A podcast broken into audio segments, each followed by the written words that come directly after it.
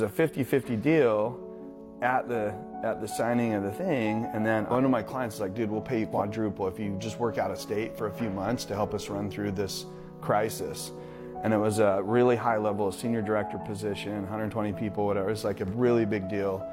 Six billion dollars of revenue going through this department, right? So I'm running this. I'm overseeing it, the whole thing. And they're like, if you come here in person and work during the week and go home on the weekends, like we'll pay you whatever you want. And so I'm like, what? Oh my gosh. So I'm like, hey, I'm not gonna lose any money after divorce. This is awesome. Like I'm gonna come out ahead, you know? And so I did that and we switched it to an 80-20 plan.